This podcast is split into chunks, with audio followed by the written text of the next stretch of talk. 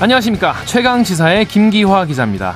여야가 또다시 충돌하고 있죠. 이동관 방통위원장 탄핵안을 둘러싸고 민주당은 재발의하겠다, 국민의힘은 법적 대응하겠다 이렇게 맞서고 있는데요.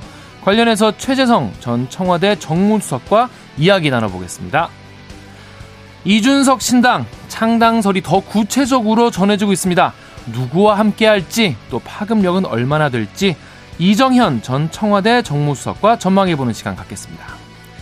마지막으로 이준석 전 대표가 중요한 행동을 하기 전에 꼭 자문을 구한다는 김종인 전 비대위원장과의 인터뷰도 준비되어 있습니다. 11월 13일 월요일 최강시사 출발합니다.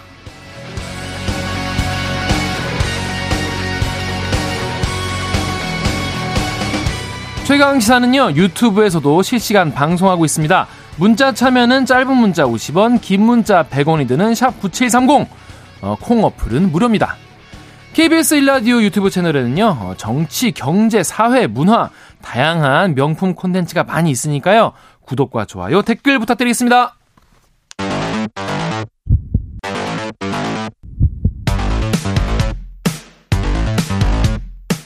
오늘 아침 가장 뜨거운 뉴스 언박싱. 뉴스 언박싱 시작하겠습니다. 민동기 기자 그리고 김민하 평론가 나와 있습니다. 안녕하세요. 안녕하십니까. 네. 첫 번째 뉴스는 한미일이 북한의 미사일 경보를 공유하기로 합의했다는 내용 들어와 있네요. 한미일이 북한 미사일 경보 정보를 실시간 공유하는 메커니즘을 다음 달부터 가동하기로 했습니다. 그리고 이제 3국은 3자 훈련도 내년 1월부터 보다 체계적이고 효율적으로 실시하기로 합의를 했는데요. 어제 3국 국방부 장관이 장관회의를 열었습니다. 그래서 이같이 합의를 했는데, 이 내용은요, 지난 8월 윤석열 대통령과 바이든 미국 대통령, 그리고 기시다 일본 총리가 미국 캠프 데이비드에서 정상회의를 했잖아요. 이때 합의를 이렇게 하기로 했거든요. 근데 이거를 조금 더 이제 구체적으로 좀 진전시킨 그런 내용으로 일단 평가가 되고 있는데요. 어제 국방장관 회의는 몇 가지 좀 측면에서 들여다볼 대목이 있는 것 같습니다. 일단 첫 번째는, 그동안 이 한미일 국방장관들은 다자회의 때 만났거든요. 그러니까 뭐 다자회의 했다가 그 자리에서 한미일 국방장관이 따로 만나가지고 이렇게 하자 이렇게 얘기를 했는데, 어제는 단독으로 한미일 국방장관이 이제 개최가 됐습니다. 그래서 상당히 좀 지금보다는 밀접한 어떤 그런 모습을 보이고 있는 것 같다라는 얘기가 있고요. 또 하나는 이 한미 해군하고 일본 자위대가 그동안은 뭐 대잠수함 훈련이라든가 재난 대응과 같은 그런 수색 구조 훈련을 부정기적으로 실시를 해왔지 않습니까? 근데 내년부터는 이거를 정례화하기로 했고, 그리고 더 체계화한다는 그런 얘기인데, 이거는 이제 군사적으로도 한미일이 지금보다는 훨씬 이제 밀착하게 된다는 그런 얘기인데, 여기서 이제 좀 들여다볼 대목이 우리에게 정말 이익인가? 이건 한번 꼼꼼히 따져봐야 할 대목이 있는 것 같습니다. 일단 기본적으로 뭐 한미일 국방장관이 만난 시점이 뭐 북한의 정찰위성 발사가 임박했다는 그런 전망하고, 러시아와 북한 간의 무기거래 정황이 있는 그런 상황에서 만났기 때문에 이걸 고려한 것으로도 볼 수가 있습니다만, 기본적으로 미국의 어떤 대중국 견제, 이제 이게 있는 것 아니냐라는 해석이 있습니다. 또 하나는 실효성인데요. 이게 분명히 북한의 어떤 그 미사일 발사했을 때 탐지를 해서 실시간 공유를 하게 되면 이득이 있는 건 분명한 것 같습니다. 그렇죠. 근데 이거는 그전에도 한미 간에는 정보 공유가 됐잖아요. 맞아요. 근데 이제 한미 일일이 이 정보를 공유하게 된다고 했을 때, 우리는 일본은 분명히 득이 되는 것 같거든요. 그렇죠. 근데 우리에게 뭐 어떤 플러스 요인이 있느냐, 이거는 곰곰이 따져야 할 문제인 것 같습니다. 그러니까 지금 말씀하신 대로 이제 북한 미사일 발사라는 점에 대해서 국한에서 만약에 판단을 하면은, 그 정보 공유라는 것은 한미 간에는 지금 정보 공유가 되죠. 그다음에 이제 미일 간에도 정보 공유가 됩니다. 그리고 미사일을 발사했을 때 그 발사하기 할 때의 어떤 그 뭐랄까요, 어떤 상황이라든가, 그다음에 이제 발사할 것 같다라는 어떤 그런 상황이라든가, 이런 것들은 미국의 이제 어떤 정찰 위성이라든가 정찰 체계, 그리고 우리가 갖고 있는 이제 나름대로의 어떤 정보 체계, 이런 걸 통해서 먼저 감지가 되는데, 일본은 이제 그거를 얻기가 상당히 어렵습니다. 그렇죠. 그런데 이 미사일이 발사가 돼가지고, 이게 보통은 미사일이 날아가가지고 뭐 일본 상공을 지나간다든지 이렇게 이제 되잖아요. 그리고 일본 상공 지나간 다음에 떨어진다든지 이렇게 되는데, 우리가 이게 어디에 떨어졌는지, 그다음에 어떻게 지나갔는지는 이제 포착을 하다가 끝에서 놓친다든지 이런 경우들이 있어요. 네. 근데 이거는 일본이 갖고 있습니다. 근데 그래서 이거는 근데 또 미일 간에 이제 협력이 되는데 한일 간에는 협력이 안 되는 경우가 있거든요. 그래서 어디에 떨어졌는지, 떨어진 게 어떤 상태로 떨어졌는지, 뭐 이게 떨어진 게 어떤 상태인지가 떨어졌어야 이게 미사일 발사가 어느 정도로 성공했는지 뭐 이런 것들이 파악이 가능한데 그런 것들이 안 된 상태가 있어서 우리가 분석이 완전하지 않았던 적들이 있어요. 그러면 종합을 하면은 미사일에 국한해서 생각을 해보면 이 미사일이 발사가 돼서 탄착을 했을 때까지의 완전한 어떤 분석을 위해서는 뭔가 이제 한미일이 다 갖고 있는 정보를 실시간으로 맞춰보는 게 도움이 될 수는 있습니다. 근데 이제 지금 말씀드렸듯이 일본 입장에서는 항상 보면은 미사일이 발사가 됐을 때 발사가 된 후에 이게 혹시 본토에 떨어질까, 그다음 아니면 바다에 떨어질까 막 난리가 나잖아요. 뭐 제2연럿이 발동을 하고 경보가 발동을 하고.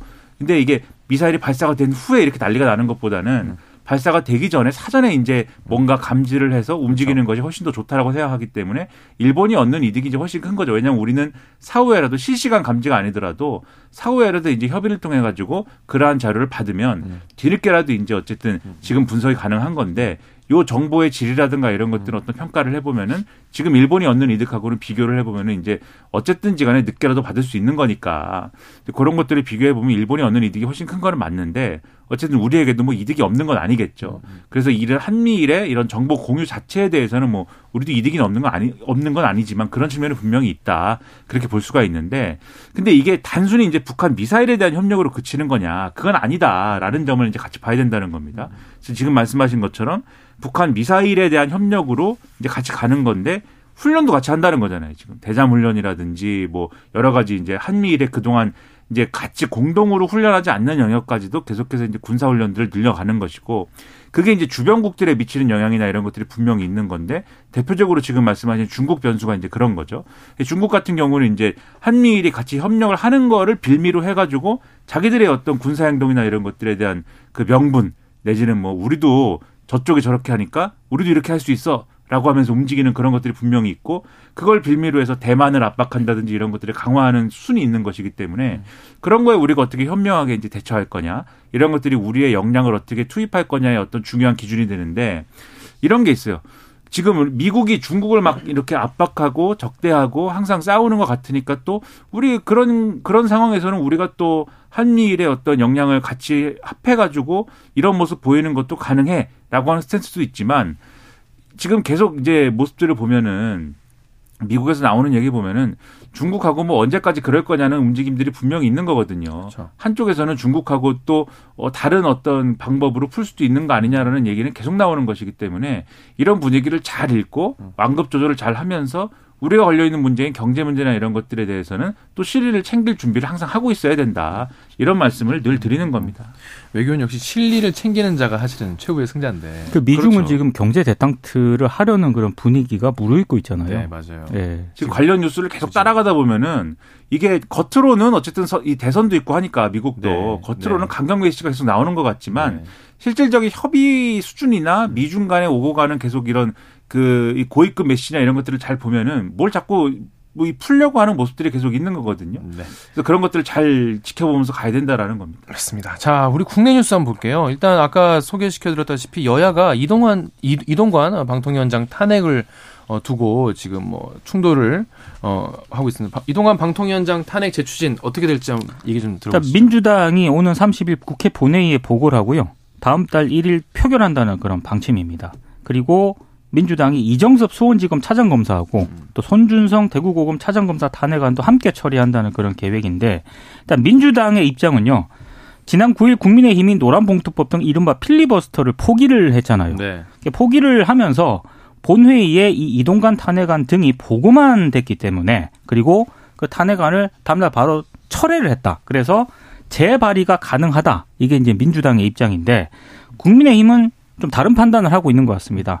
탄핵안은 보고가 된 순간 법률적 효력이 발생을 한다. 그래서 의제가 된 것이기 때문에 이거는 좀 재발의가 불가능하다. 그리고 특히 민주당이 본회의 동의를 거치지도 않고 철회 신청서를 제출을 했기 때문에 이건 국회법을 어겼다라고 하는 게 국민의힘의 주장입니다. 그래서 이 탄핵안 철회서를 김진표 국회의장이 결재를 했거든요.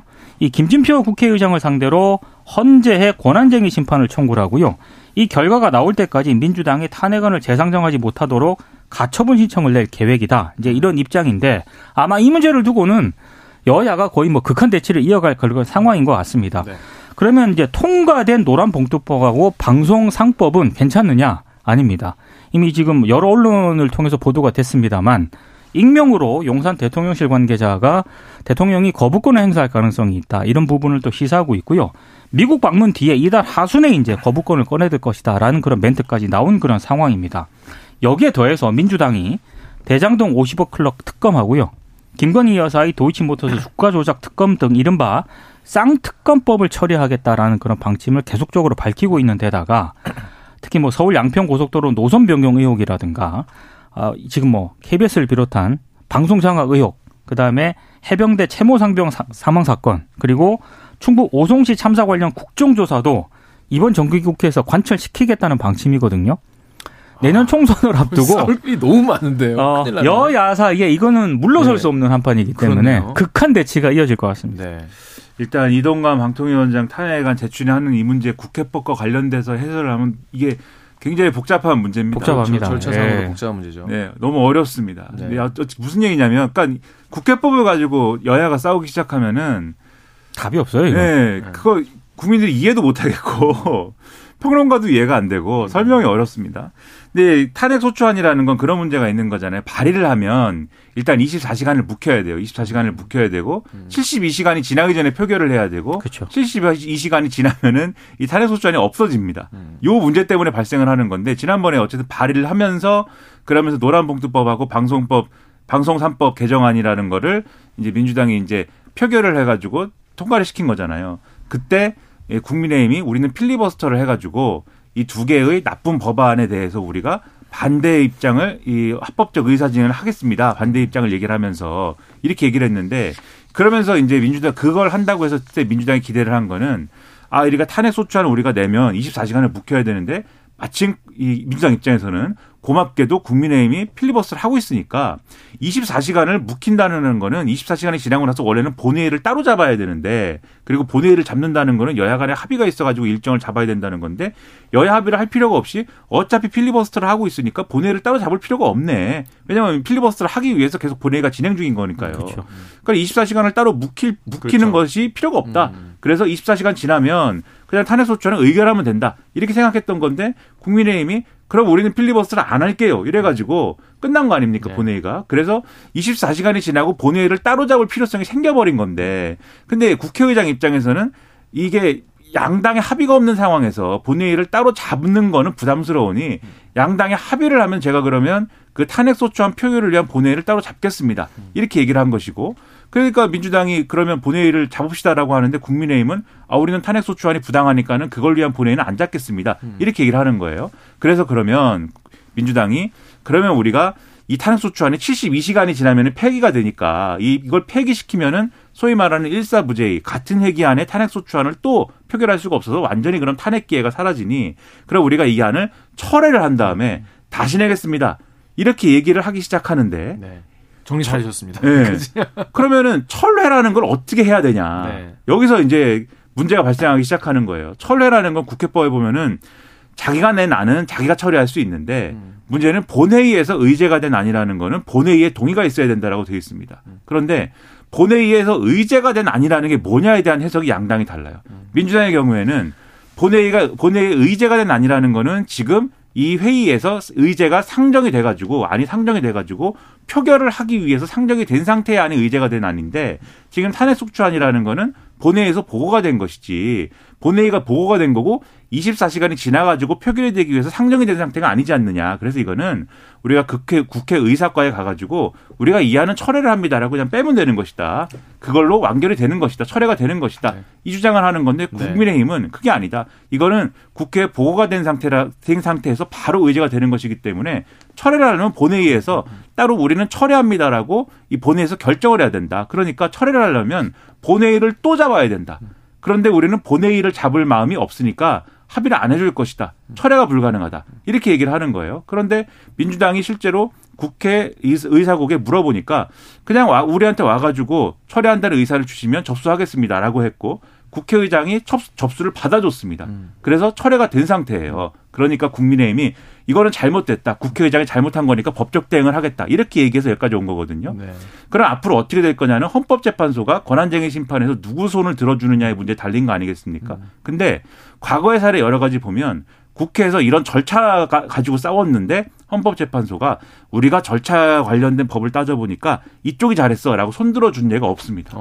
이건 그냥 국회가 알아서 하는 건데 국회 예를 들면 사무국이 이렇게 결정했으면 그냥 이렇게 하는 게 맞아, 국회 사무처가 맞아라고 대체적으로는 넘어갔거든요.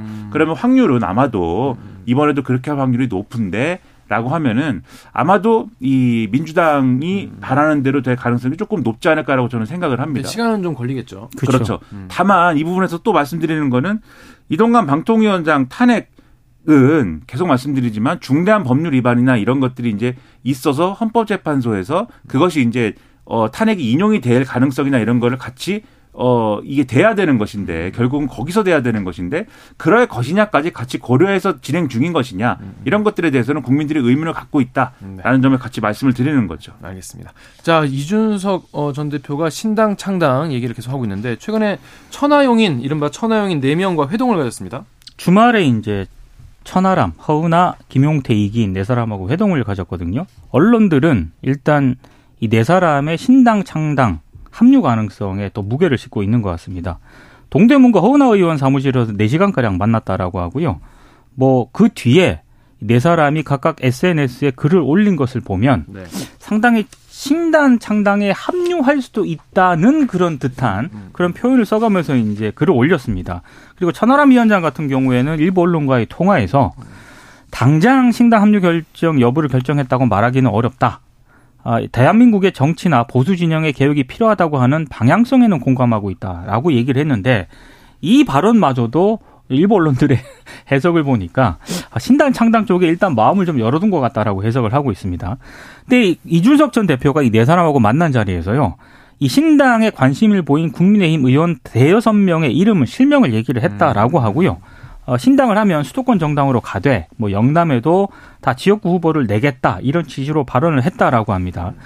그리고 이제 이준석 전 대표가 한 얘기는 이른바 민주당의 비명계에 있지 않습니까? 네. 비명계 일부 의원들 이탈한 일부 세력까지를 포괄하는 신당을 구상하고 있다라고 얘기를 한 것으로 보도가 되고 있고요.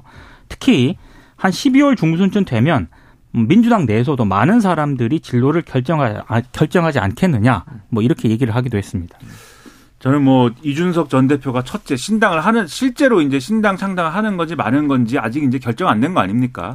가능성은 상당히 지금 높아 보이는데 어쨌든 그런 것까지 이제 확정되지 않은 상황. 두 번째 신당을 창당한다고 하면 그 신당의 성격이 어떤 건지에 대해서 지금 다소 이제 혼란스러워 보이는 상황. 그러니까 보수 신당인 것인지 네. 아니면 소위 말하는 이제 뒤에 김종인 전 위원장 인터뷰도 있지만 제3지대 신당에 가까운 모습인 것인지 이런 것들이 아직 불분명해 보이는 상황. 이런 것들을 다 고려하면 이 천하용인이라고 하는 이분들이 다 뛰쳐나와 가지고 그 신당에 합류하는 거냐를 논하기는 대단히 이른 시점이다라고 생각을 해요. 그래서 그렇죠. 이 모임에서 그런 것까지 다 논의하는 것은 굉장히 무리했을 것이다. 라는 어떤 생각을 저는 이제 하게 되고, 그럼 여기서 실질적으로 본질적으로 뭘 얘기했을까에 대해서는 저는 일단은 이제 그런 정도의 정치적 로드맵까지 다 합의하기는 어려웠을 거라고 보고, 다만 그때까지 어떤 일종의 뭐랄까요 원보이스 정도의 어떤 원론적인 합의를 하지 않았을까라고 생각을 합니다. 무슨 얘기냐면은 지금 결국은 기자시잖아요. 김기하 기자도 기자 아닙니까? 네. 여기서 진행하고 있지만 네. 본질적으로는 훌륭한 기자시겠죠 아마도. 훌륭한 건 모르겠습니다. 네. 아무튼 같은 김씨니까 우리는. 네. 네. 그러니까 이게 가가지고 이제 기자들이 뭘 물어보냐면 이준석 전 대표가 신당 하면은 같이 합니까? 계속 물어보잖아요. 그렇죠. 근데 거기에 대해서 그러면 천하람 위원장이나 이런 분들이 글쎄요 신당에 성공할까요? 과연 신당을 할까요? 이런 대답 하잖아요. 네. 그러면 이준석 전 대표 곤란한 거 아닙니까? 사실 그런 거보다는 그 신당의 어떤 정당성이나 이런 거에 대해서는 그 신당 할 만하죠. 그리고 신당 하기 위해서 내세우는 개혁 보수 논리 있을 만하죠. 이런 얘기를 하면서. 그 신당에 대해서는 크게 이제 저해되는 얘기를 하는 게 아니고 네. 그다음에 이준석 전 대표가 밖에서 어쨌든 신당에 관련된 정당성을 키우면 키울수록 역으로 어떤 현상이 발생하냐면 이분들이 어쨌든 당내에서 승부를 보더라도 공천 관련 경선이나 이런 것들에 그렇죠. 승부를 보더라도 이분들에게 유리해집니다. 어쨌든 밖에서 그런 얘기 나오더라도 그런 것들을 고려해서 어쨌든 당 안에서 밖에서 각기 역할을 달리하더라도 같이 어쨌든 행보를 당분간은 하는 걸로 뭔가 네. 공감을 하지 않았을까 추정을 하고 있습니다. 네. 이준석 신당 관련 이야기는요, 잠시 뒤에 김종인 전 비대위원장 모시고 또 이야기 나눠보겠습니다. 지금까지 뉴스 언박싱 민동기 기자 그리고 김민하 평론가였습니다. KBS 1라디오 최강시사 지금 듣고 계신 시간은 7시 40분입니다. 오늘 하루 이슈의 중심, 당신의 하루를 책임지는 직격 인터뷰, KBS 최강시사. 국민의힘의 기습 필리버스터 철회 이후에 민주당은 이동관 방통위원장 그리고 검사 2명에 대한 탄핵소추안을 오는 30일에서 다음 달 1일 본회의에서 다시 처리하겠다 이렇게 밝혔는데요. 총선 앞두고 아까 말씀드린 것처럼 각종 이슈에서 갈등이 계속 장기화될 것으로 보입니다. 최재성 전 청와대 정무수석 나왔습니다. 관련 이야기 나눠보겠습니다. 안녕하세요. 안녕하세요. 안녕하십니까. 이번에 필리버스터 기습 철회에 대해서 이 민주당이 이거 예상한 거 맞냐, 이거 허를 찔린 거 아니냐 이런 걱정들도 많이 나오던데 이 필리버스터 철회는 어떻게 좀 보셨습니까, 수석님? 우선 예상을 할 수가 없죠. 성립될 수 없는 일을 했으니까. 그래서 그게 이제 상정이라는 것이 방망이를 두들겨야 상정이거든요. 그래서 보고를 상정으로 대치를 할 수가 없어요. 그래서 포인트는 이제 일사부재의 이것을 노리고, 이제 그 노란봉투법이나 이런 거 처리하고, 그러면은 이제 무산이 되니까 다시 이것을 끌어들이지 못한다는데, 일사부재의를 노리고 필리버스터 포기를 한 거거든요. 그걸 누가 그거를 예상을 할 수가 있어요. 그러니까 예상을 못했으니까 허찔린 것도 아니죠. 그러고 보고가 곧 상정이다, 그래서 일사부재이다, 이렇게 이제 국민의힘이 주장하는 거 아니에요? 네. 그거는 뭐 상식이 안 맞는 일이니까. 그래서 민주당은 그건 뭐 예상할 필요도 없고 예상할 그런 사안이 아니에요.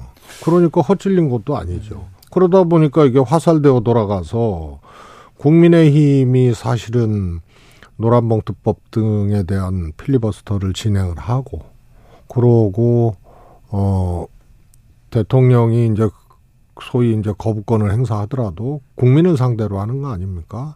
그래서 국민의힘 입장에서 그 법이 통과되면 안 된다는 그런 주장들을 할 수 있는 기회조차 사실은 못 가진 거죠.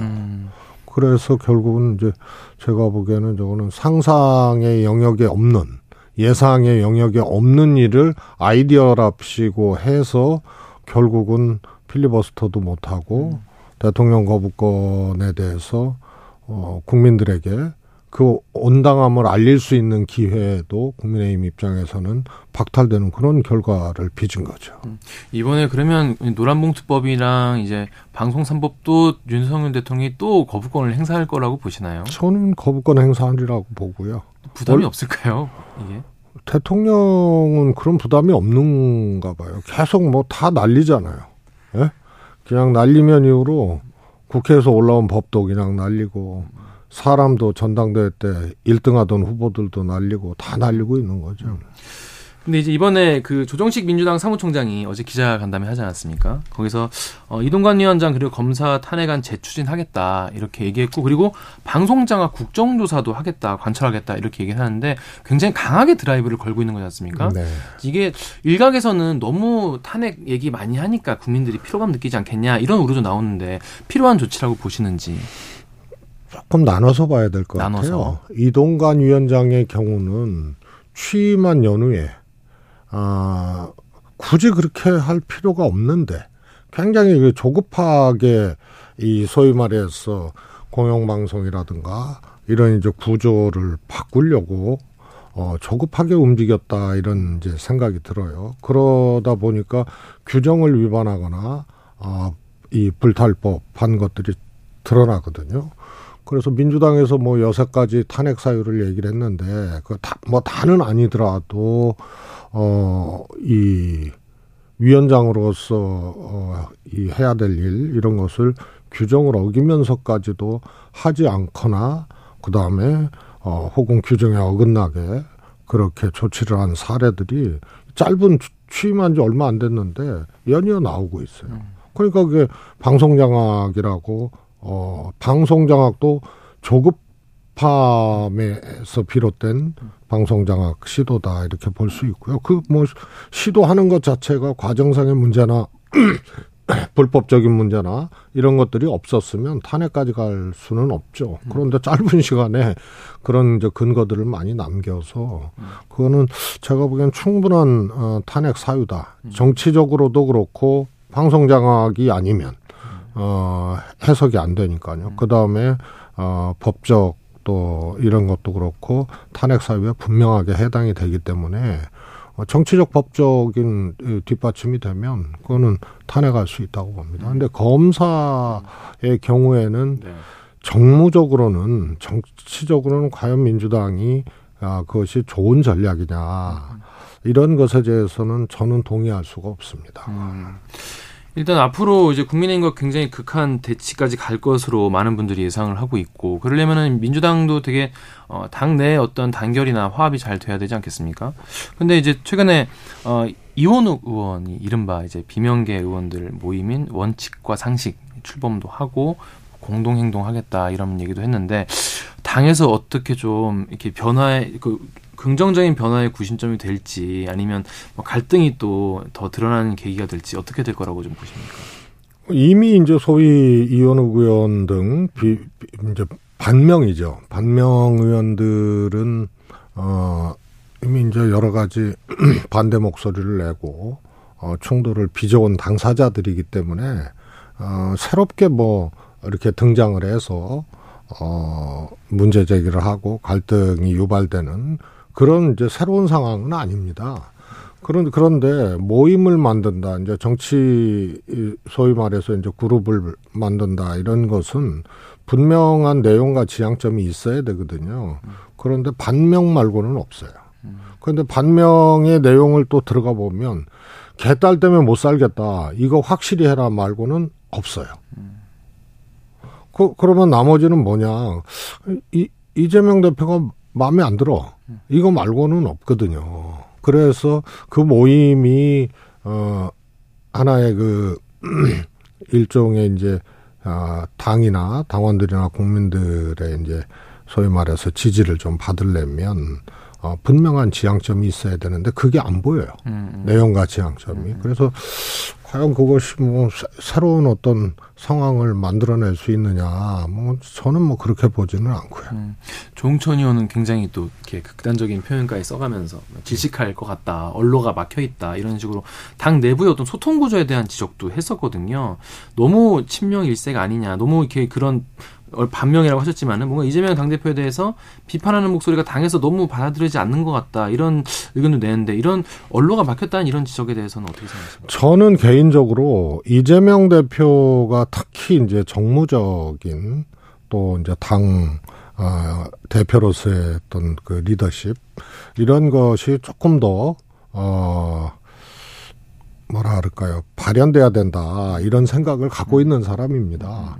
그런데 소위 이제 반명 의원들이 제기하는 거는 주로 개딸 때문에 못 살겠다, 사당화도 그거거든요. 개딸의 영향으로 그것이 이제 좌우지되는 뭐 이런 것을 일종의 이제 사당화로 생각을 하고 있는데, 그 개딸 보고 정치를 하는 것은 그건 정치인의 어떻게 보면 그 자질의 문제가 있거든요. 그분들은 통제라 그래야 되나요? 일종의 이제 자기 의사표시나 이런 것들을 아주 강하게 하는 거예요.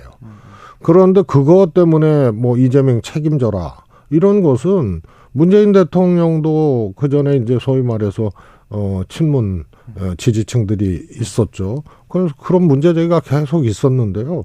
그거에 대해서 뭐 비슷해요. 이재명 대표가 소위 말해서 수박 깨기, 김종민 의원 사무실 앞에서 한 수박 깨기 그거에 대해서 이제 비판적인 글을 올렸잖아요. 문재인 대통령도 이제 그랬었다고요.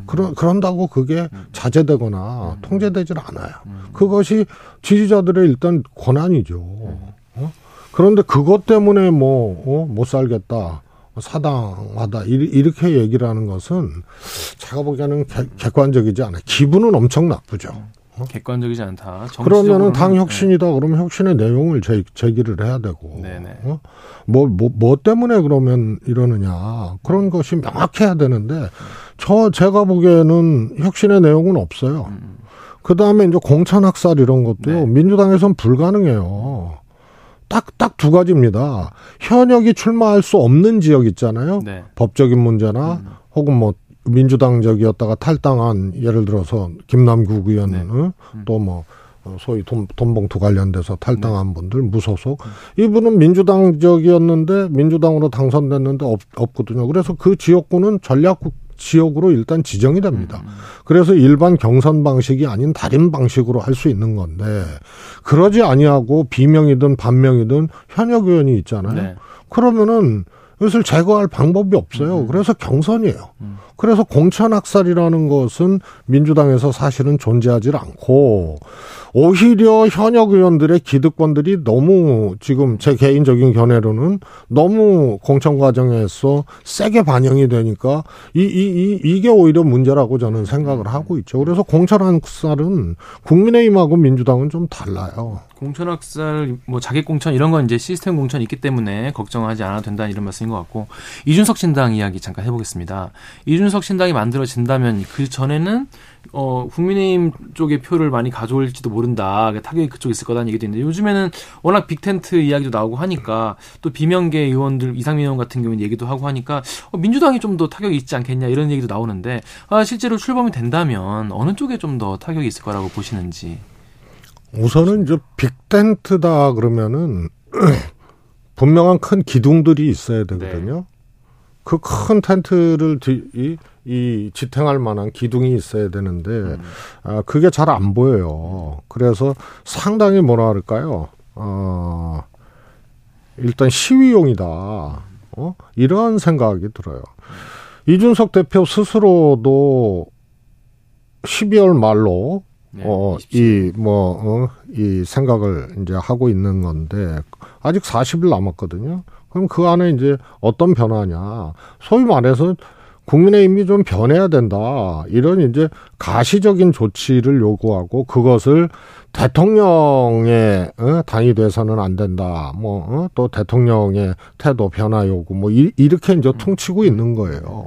그래서 이제 윤핵관 출마 문제라든가 이런 이제 몇 가지 사안에 대해서 가시적인 조치가 이루어지면 네. 저는 굳이 신당 만들 이유가 없다고 보고요. 지난번에도 그렇게 말씀하셨죠. 네, 이준석 대표는 대통령과 국민의힘 이 안에서 자기 파이팅을 하고 자기 이슈 제기를 하고 자기 주장을 하면서 그 정치적인 영향력을 가져갈 수밖에 없는 사람이에요.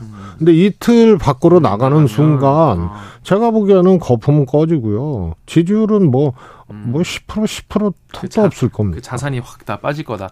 저희 마지막으로 짧게 하나 여쭤볼게요. 조국 전 장관이 이제 본인이 비법률적 방식으로 명예 회복하는 길을 찾아보겠다라고 말씀했는데 어떻게 지금 민주당에서는 좀 어떻게 좀 받아들이고 있습니까? 이 말씀에 대해서. 민주당에서는 이제 딸리 당을 만들거나 뭐 이런 것을 하지 않기를 바라고 또 뭐 하지 않으리라고 그렇게 생각들을 하고 있는 거죠. 네. 그러나 조국 장관이 이제 최근에 이제 움직이는 모습 또 말씀하시는 거 보면은 하나의 이제 가능성으로는 충분히 검토를 하고 있는 것 같습니다. 알겠습니다. 여기까지 말씀 듣겠습니다. 최재성 전 청와대 정무수석이었습니다. 고맙습니다. 감사합니다. 네, KBS 1라디오 최강시사 1부 여기서 마치고요. 잠시 후 2부에서는 이정현 전 청와대 정무수석과 함께하는 정치 먼데이 그리고 한 번 더 뉴스 준비되어 있습니다.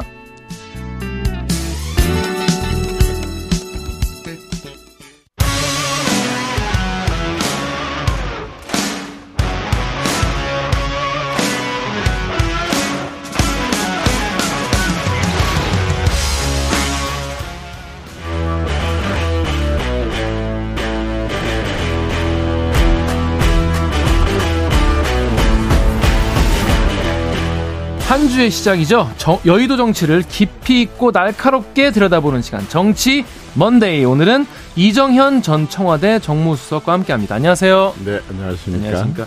위원장님 지금 그 지방시대위원회 부위원장 맡고 계시죠. 네, 어떤 일 하시는지 짧게 소개 좀 부탁드릴게요. 지방시대위원회는 노무현 대통령부터 하셨었던 그 지역 균형 발전하고 그다음에 지역의 분권위원회를 합해가지고 제대로 된 지금 소멸돼가고 있는 지방을 어떤 형태로든 다시 재건을 해보자고 하는 그런 사실은 전통 있는 위원회인데 새로 특별법을 통해서 윤석열 정부 들어와서 완전히 한번 좀 패러다임을 바꿔봤습니다. 정책을 바꾸는 정도를 떠나서 패러다임을 그 위원회에서 부위원장을 맡고 있습니다. 그렇군요. 패러다임 바꿨다면 어떤 쪽으로 좀 바뀌었다고 보면 말하자면 지금까지는 사실상 중앙 정부에서 다 거머쥐고 지방에다가 예산 조금 또는 구체적인 정책도 완전히 지시식으로 내려보내는 정책을 했다고 한다면 이제 윤석열 정부에 와서는 가장 기본적인 거 지방에 계획권을 넘겨줬습니다. 자치계획권. 대부분이 이제 자치 입법권이나 조직권이나 인사권이나 재정권을 달라 이렇게 얘기를 했는데 그보다 더 중요한 것이 자기 지역의 특성을 제대로 자기 지역이 더 잘할 거 아니냐. 그렇죠. 그 잘 아는 사람들이 자기 지역의 계획을 세우고 중앙은 지원을 하라라고 하는 자치 계획권을 넘겨주어 가지고 그렇게 해서 자체적으로 지역을 발전시키는 방안. 그래서 이제 그렇게 계획이 잘 세워진 대로 심사가 된다고 한다면 거기에 아주 많은 특례. 말하자면은 농지라든가 산지라든가 환경권에 대한 많은 그 혜택 말하자면 인허가권을 넘겨준다든지 아니면은 중앙이나 또 현지에서 중앙에서 이전을 해간다든지 아니면 지방에서 창업을 한다면 그 과정에 있어서 세금 혜택을 아주 파격적으로 이렇게 해서 지역 경제를 살려가지고 그 경제를 통해서 또 기업을 통해서 지역의 인구들을 붙잡아 두는 그런 아주 파격적인 정책을 해서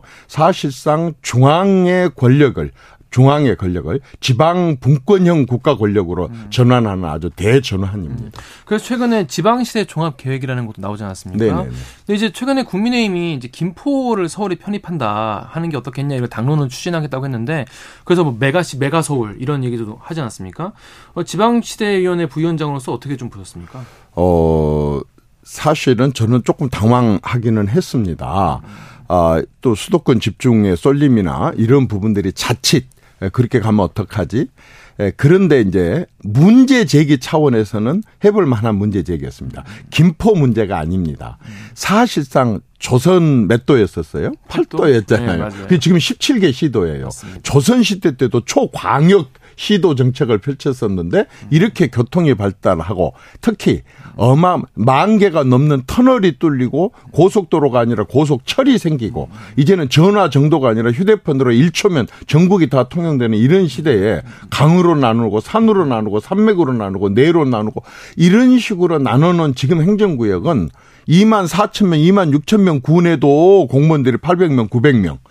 또 여러 가지 면에 있어서 낭비적인 요소가 많고 비효율적인 요소가 많아서 어차피 행정구역 개편을 전국적으로 한번 이루어져야 되겠다. 그러면 국민의힘이 이걸 당론이란 표현을 쓰려고 한다면 전국적인 행정구역 개편에 대한 문제 제기를 했다고 한다면 그건 굉장히 먹힐 수 있는 얘기고 또 시의적절하고 용기 있는 그런 정책인데 어느 한 지역 예를 들어 김포가 됐든 하남이 됐든 어느 한 지역 문제는 그 지역 주민들이 결정할 문제입니다. 사실은 당론으로 저렇게 먼저 치고 나갈 일이 아니라 김포 시민들이 또 경기도민들하고 그다음에 서울 시민들이 타협해서 그 지역에서 이루어지려고 그런 일들은 얼마든지 이루어졌어요. 예를 들어서 마산, 진해, 창원도 네. 한나로 합해졌잖아요. 맞습니다. 옛날에 여천군, 여천시가 여수시하고 합해졌기 때문에 여수엑스포라는 국제대회로 유치할 수 있었던 겁니다. 그래서 저러한 지금은 아까 메가시티 또는 초광역 네. 시도 또 메트로폴리탄 이런 것은 세계적인 추세고 서로 합해가고 키워가가지고 효율적으로 운영하는 것은 기본적인 것 때문에 문제는 제기할 수 있었지만 당론으로 전국 단위의 행정구역 개편이 아닌 김포 문제를 당론으로 축해둔 것은 좀 섣불렀고 저는 김포시장 충분히 제기할 수 있는 문제라고 생각합니다. 잘 알겠습니다. 자, 지금 국민의힘은 지금 가장 관심 있는 게 아무래도 이준석 전 대표의 신당 창당 이슈인 것 같아요. 이전성님께서 보시기에는 이게 이제 신당이 될 것 같나요? 어떻게 보십니까? 이게 워낙 오래 보셨으니까. 솔직히 말해서 저는 정치를 올해 38년째 해보고 있는데 선거 때마다 단 한 번의 예외도 없이 말하자면 겨울철 되면 겨울철새 날아들듯이 선거철 되면 단 한 번의 예외도 없이 상수로 등장하는 게 신당이고 네. 그걸 조금 더 이쁘게 얘기하면 제3지대 네. 뭐 이런 식으로 이제 얘기를 합니다. 근데 이제 저는 신당이 성공하느냐 마느냐 하는 것은 결과를 봐야 됐죠. 아직 지금 이제 선볼 날짜도 아직 안 잡아놨는데 딸을 낳을지 아들을 낳을지 바지를 사줄지 치마를 사줄지를 걱정하는 것처럼 그렇네요. 아직은 좀 섣부른 감이 네. 있습니다. 그러나 여기서 우리가 하나 이제 제가 궁금한 게 있어요. 이게 이준석 신당이냐? 예? 아까 여기 앞서 출전을 했었던 최재성 신당이냐? 아니면은 김종인 신당이냐? 유승민 신당이냐? 금태섭 신당이냐? 이름만 붙여갖고 그렇게 나선 사람들이 전부 다 당을 하나씩 만드는 거냐? 아니면 이준석이라고 하는 분의 밑으로 저렇게 다 들어가는 것이냐? 우선 그것부터 명확하게 해야 될 것 같아요. 이게 말하자면 누구 개인, 김대중, 김영삼이 만든 것처럼 그런 신당으로 해가지고 성공을 하느냐, 아니면은 뭐, 그동안에 또 많은 신당들이 있었잖아요. 내가 이름을 거론하기는 뭐 하지만은, 네. 그런 신당들이 사실은 시도를 했고, 맵석을 당선시켰지만 다 실패했거든요. 그래서 이 신당은 저는 다른 말로 표현을 해보고 싶어요. 어떻게? 이건 신땅. 왜요? 메이플라워 영국에서 메이플라워, 뭔가가 본국에 종교 탄압이나 이런 게 못마땅해서 죽음을 무릅쓰고 배를 타고 새로운 땅, 신대륙. 새로운 신대륙으로 갔단 말입니다. 그러니까 새로운 사람들이 새로운 정치 이념이나 새로운 정책을 갖고 새로운 정치를 해보려고 만든 게 신당이라고 한다 그런다면 마크롱처럼 저는 성공할 가능성도 있다고 봐요. 그런데 메이플라워를 타지 않고 말하자면 불만 세력들이 나와서 한마디로 할 때 기존 1당과 2당, 1지대와 2지대를 떨어져 나와 가지고 거기서 못 버틸 것 같으니까 다른 말로 표현하겠습니다. 권력 투쟁에 지니까 그렇게 해서 뛰쳐나와 가지고 만든 당이다. 그런 당들은 지금까지 수백 개가 있었고 수백 개가 다 실패를 했었습니다. 그래서 저는 뭐 이것을 창당도 하기 전에 뭐 이렇게 비난하고 비판하고 싶지는 않지만 사람 위주의 정당, 누구 이름을 붙여갖고 하는 정당은 지금까지는 거의 100% 실패하더라. 라고 하는 것과 분명하게 새로운 사람, 새로운 이념, 새로운 정치의 모습. 그러니까 1당과 2당에서 떨어져 나온 사람들을 만들다 보니까 1당과 2당의 언저리에서 1당과 2당 같은 정치를 또 해요. 그러면 새로 만들 필요가 없잖아요. 그런 점이 저는 있기 때문에 성공하느냐 못하느냐, 무소속으로 출마하는 게 유리하냐, 신당을 만들어 출마하냐, 그건 지켜봐야 될 일이에요. 그리고 어떤 방향으로 가는 게 중요한 거지 새로운 당을 만드는 게 중요한 게 아니다 그 말이죠. 새로운 정치, 새로운 정치 이념, 새로 추구하는 가치 이런 것이 그렇죠. 중요하다는 말씀이신 거죠? 예, 예. 그렇다면 지금 이준석 전 대표에겐 그런 게 있다고 보여지시나요? 아니면 어떻게 보십니까? 있기도 하고 없기도 합니다. 어떤 면에서 있고 저는 솔직히 말해서 네. 이준석 대표는 제가 있던 당에 또 제가 당대표를 했던 당에 당대표를 했기 때문에 네. 그분 개인에 대해서 저는 이렇게 저렇게 평가를 하는 것은 예의가 아니라고 생각을 해서 그건 존중을 하고 싶습니다. 그렇지만 아까도 얘기했지만 무엇을 하려는데?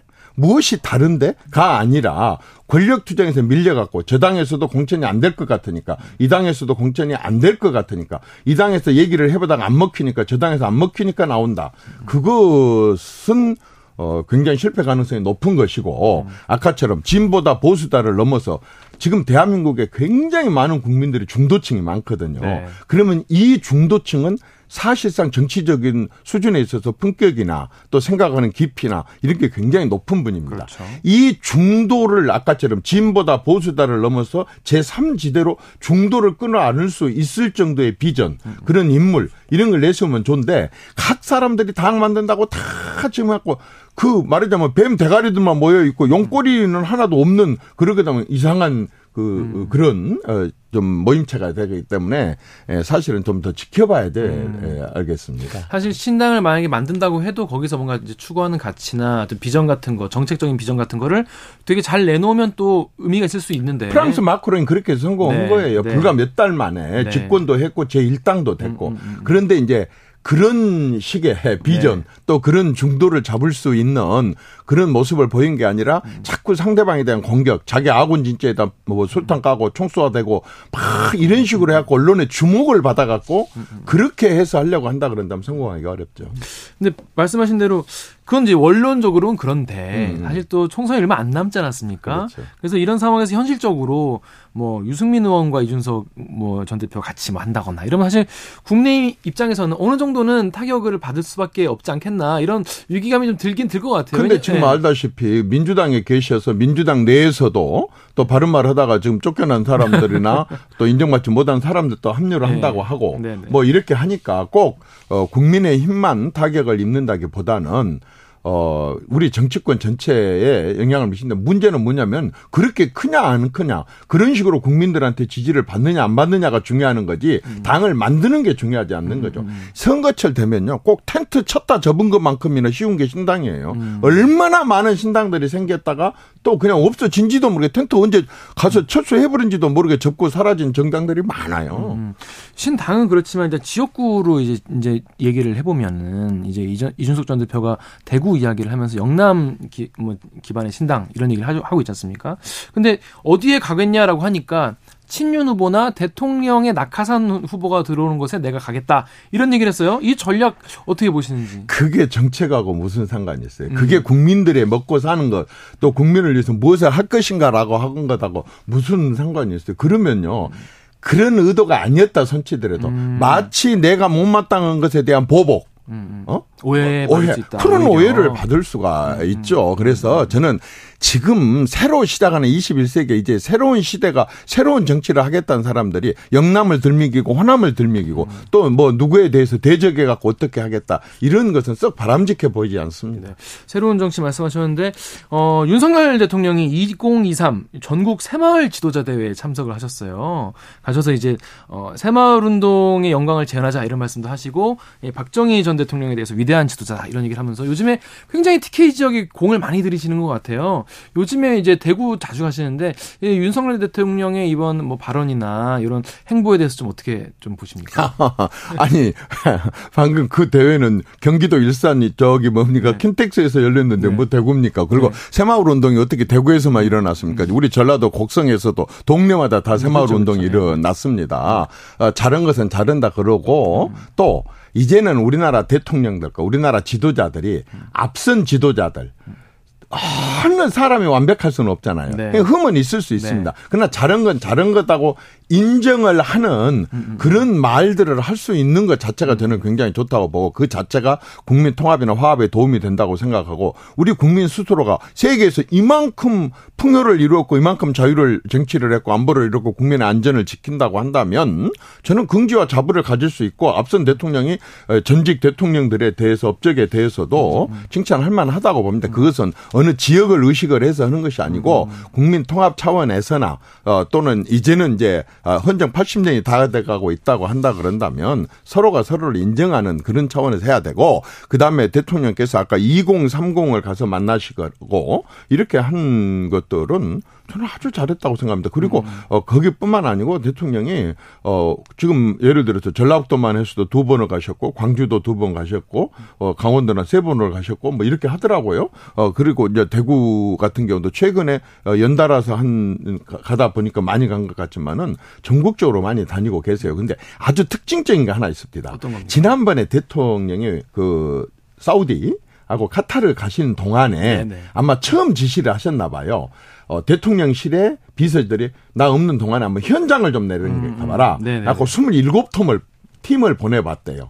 그리고 갔다 오실 때 그 보고를 받았는데 굉장히 충격을 받으신 것 같아요. 현장에 가서 직접 얘기를 들으니까 말하자면 이 규제의 심각성도 너무 크고 여러 가지 문제점들이 많이 있더라. 그래서 그 뒤에 어떻게 했느냐. 국무총리실에서 전 부처를 내려보냈어요. 한 270여 군데다 내려보내가지고 굉장히 많은 의견을 들었대요. 저는요.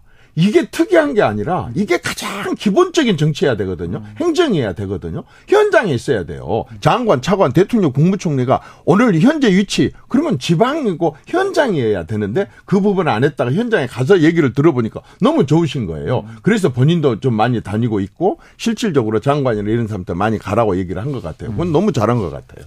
알겠습니다. 지금 인유환 혁신이 활동은 좀 어떻게 보시는지 궁금한데 최근에 이제 인유환 장인이 이제 이수석님 얘기를 했지 않습니까? 이제 당시 이정현 전 의원이 100% 질 줄 알았는데 전라도에서 새누리당으로 출마해서 당선됐다는 신화가 있다 이런 얘기를 하면서 이제 험지 출마 이런 얘기도 하고 있는데 지금 인유환 혁신위를 보이면은 어떻게 좀 평가를 좀 하시는지.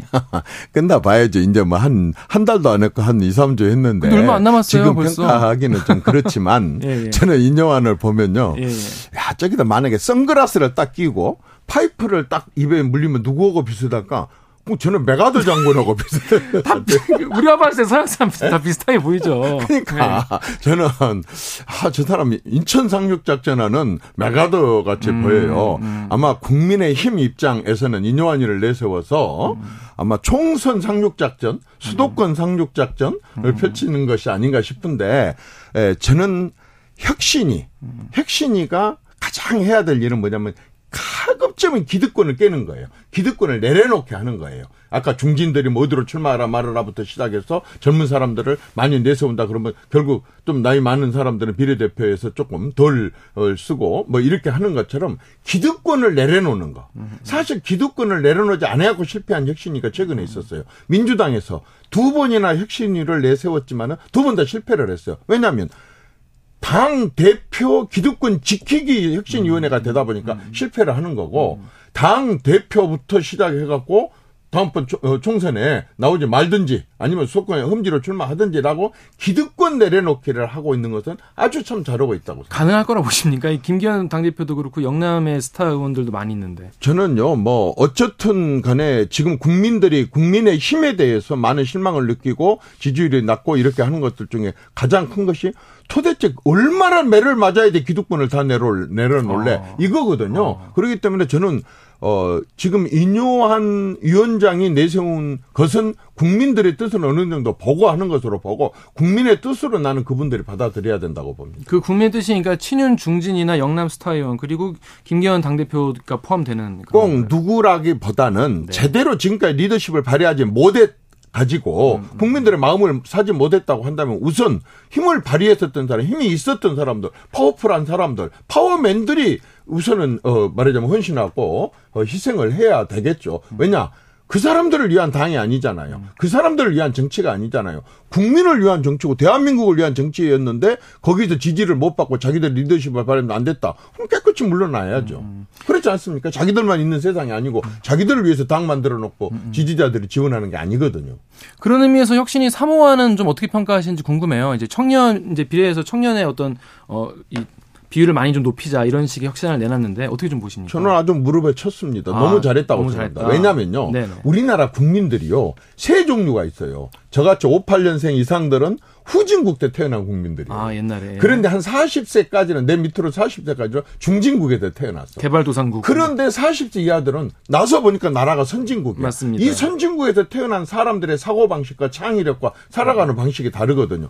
그런데 그 사람들을 대변하는 사람들이 이 당에 아무도 없으면 누가 신부를 말합니까? 청년들한테 가갖고 통역을 데리고 가서 얘기를 해야 될 정도인데 이준석이 인기 있었던 건 그거였거든요. 청년들의 그러한 심정과 자기들의 입장을 대변을 해줄 수 있었기 때문에 그랬거든요. 그래서 저는 만약에 청년들이 경력이 부족하고 선거 능력이 부족해서 만약에 그 지역구에서 진출을 많이 못한다면 당연히 비례대표에 배려를 많이 해갖고라도 어쨌든 37% 이상이 40세 이하라고 한다면 37%에 해당되는 대표를 파견 받아야 되고 그렇다고 한다면 비례대표를 받은 건 인유환 위원장이 아주 잘한 정책이라고. 말씀 잘 들었습니다. 지금까지 이정현 전 청와대 정무수석이었습니다. 고맙습니다. 네, 감사합니다. 네. 여러분은 지금 아침 시사 프로의 최강자 KBS 최강시사와 함께하고 계십니다.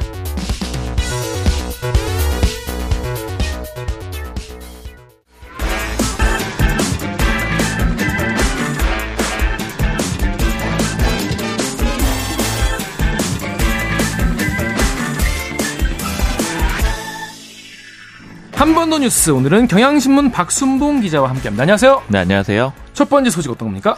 네, 무서운 물가 얘기를 가지고 왔습니다. 너무 듣기 전에 무서운데요. 네, 지금 특히 외식비가 많이 올랐는데 너무 올랐어요. 저도 어제 수치가 나와가지고 봤더니 정말 불편한 진실인 것 같더라고요. 왜냐하면 물가 올랐다 이런 얘기를 너무 많이 하고 있는데 네. 직접 숫자로 보니까 또 더 많이 올랐다라는 그런 체감이 되더라고요. 얼마나 올랐습니까? 어제 소비자원이 8개 품목을 계속 조사를 해가지고 보고 발표를 하고 있는데 그 대표적으로 9월 달보다 10월 달에 오른 거. 그러니까 어제 발표한 건 10월 달 몫이 나온 거거든요. 네.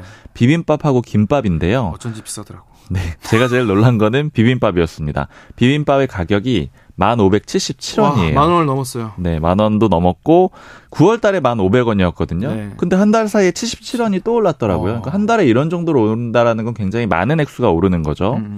그러니까 요즘엔 뭘 먹어도 10,000원이다 이렇게 얘기를 하는데 실제로 1,500원이 넘는 거 보니까 좀 충격적이었습니다. 여의도는 더 비싸던데요. 더 비싸죠. 이건 평균 가격입니다. 네. 김밥은 또 어떻습니까? 김밥이 한 줄에 3,254원이었습니다. 3,000원이 넘더라고요. 이건 서울 기준이기는 한데 이 3,254원이라는 게 정말 그냥 김밥이에요. 그러니까 어떤 뭐 토핑 넣은 거 아닙니다. 불고기 김밥. 그런 땡초 김밥 이런 거 아니고 그런 건 전혀 아니고 김밥 아니고 그냥 김밥 맞습니다. 요즘에 비싼 거는 그냥 8,000원 넘잖아요. 맞아요. 그러니까 요거는 뭐 그냥 일반 김밥이 이런 정도라고 보시면 되고 예전에 이제 김밥 땡땡 이제 뭐 그런 대표적인 네. 프랜차이즈 있잖아요. 네.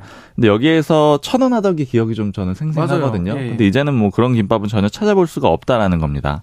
그리고 상승폭도 굉장히 가파른데 작년 7월에만 해도 2,969원이었거든요. 그러니까 네. 3,000원은 안 넘었었어요. 그런데 이제 1년 좀 넘어가지고 바로 3,000원대로 들어선 겁니다. 아, 그렇습니다. 그 뭐 10,000원 갖고는 이제 바로 못 먹잖아요, 보통. 근데 네. 10,000원 안 넘는 어떤 대안 같은 게 있습니까? 어제 발표한 게 8개라고 말씀드렸는데 이 중에 딱 4개, 절반이 10,000원이 안 넘더라고요. 그러니까 방금 말씀드렸던 김밥이 그렇고요. 김밥은 뭐 당연히 10,000원은 안 넘습니다. 자장면이 7,069원. 그리고 칼국수가 8,962원, 김치찌개가 7,846원이에요. 그러니까 요거는 이제 10,000원 아래로 드실 수 있는 음식이고요. 10,000원 넘는 건 아까 말씀드렸던 비빔밥. 냉면 비싸다라는 얘기 많이 했었는데 11,308원입니다. 그리고 삼계탕은 16,846원. 그리고 요게 좀 논란의 소지가 있는데 삼겹살이 1인분 200g에 19,253원이더라고요. 네. 근데 이거 1인분만 먹지는 않잖아요, 보통. 그렇죠. 네. 2인분 먹죠. 뭐 채소 저는 한 2인분 정도 먹는데 남자들은 2인분 넘게 네, 먹죠. 굉장히 비싸다라는 생각이 들더라고요. 거의 40,000원 정도는 드는 겁니다. 아, 그렇습니다. 계속 힘이 빠지는데 근데 이러다 보면은 이제 진짜로 요즘에는 집에서 보자 이런 친구들이 있더라고요. 네. 가면 이제 뭐 배달시키는 경우도 있지만은 해주는 경우도 많은데 이게 보통 이제 요리가 집에서 많이 해먹게 되는 게 이런 이유도 있는 것 같아요. 맞습니다. 그런데 집에서 해먹는다고 하더라도 이 물가 상승을 피해갈 수는 없는 겁니다.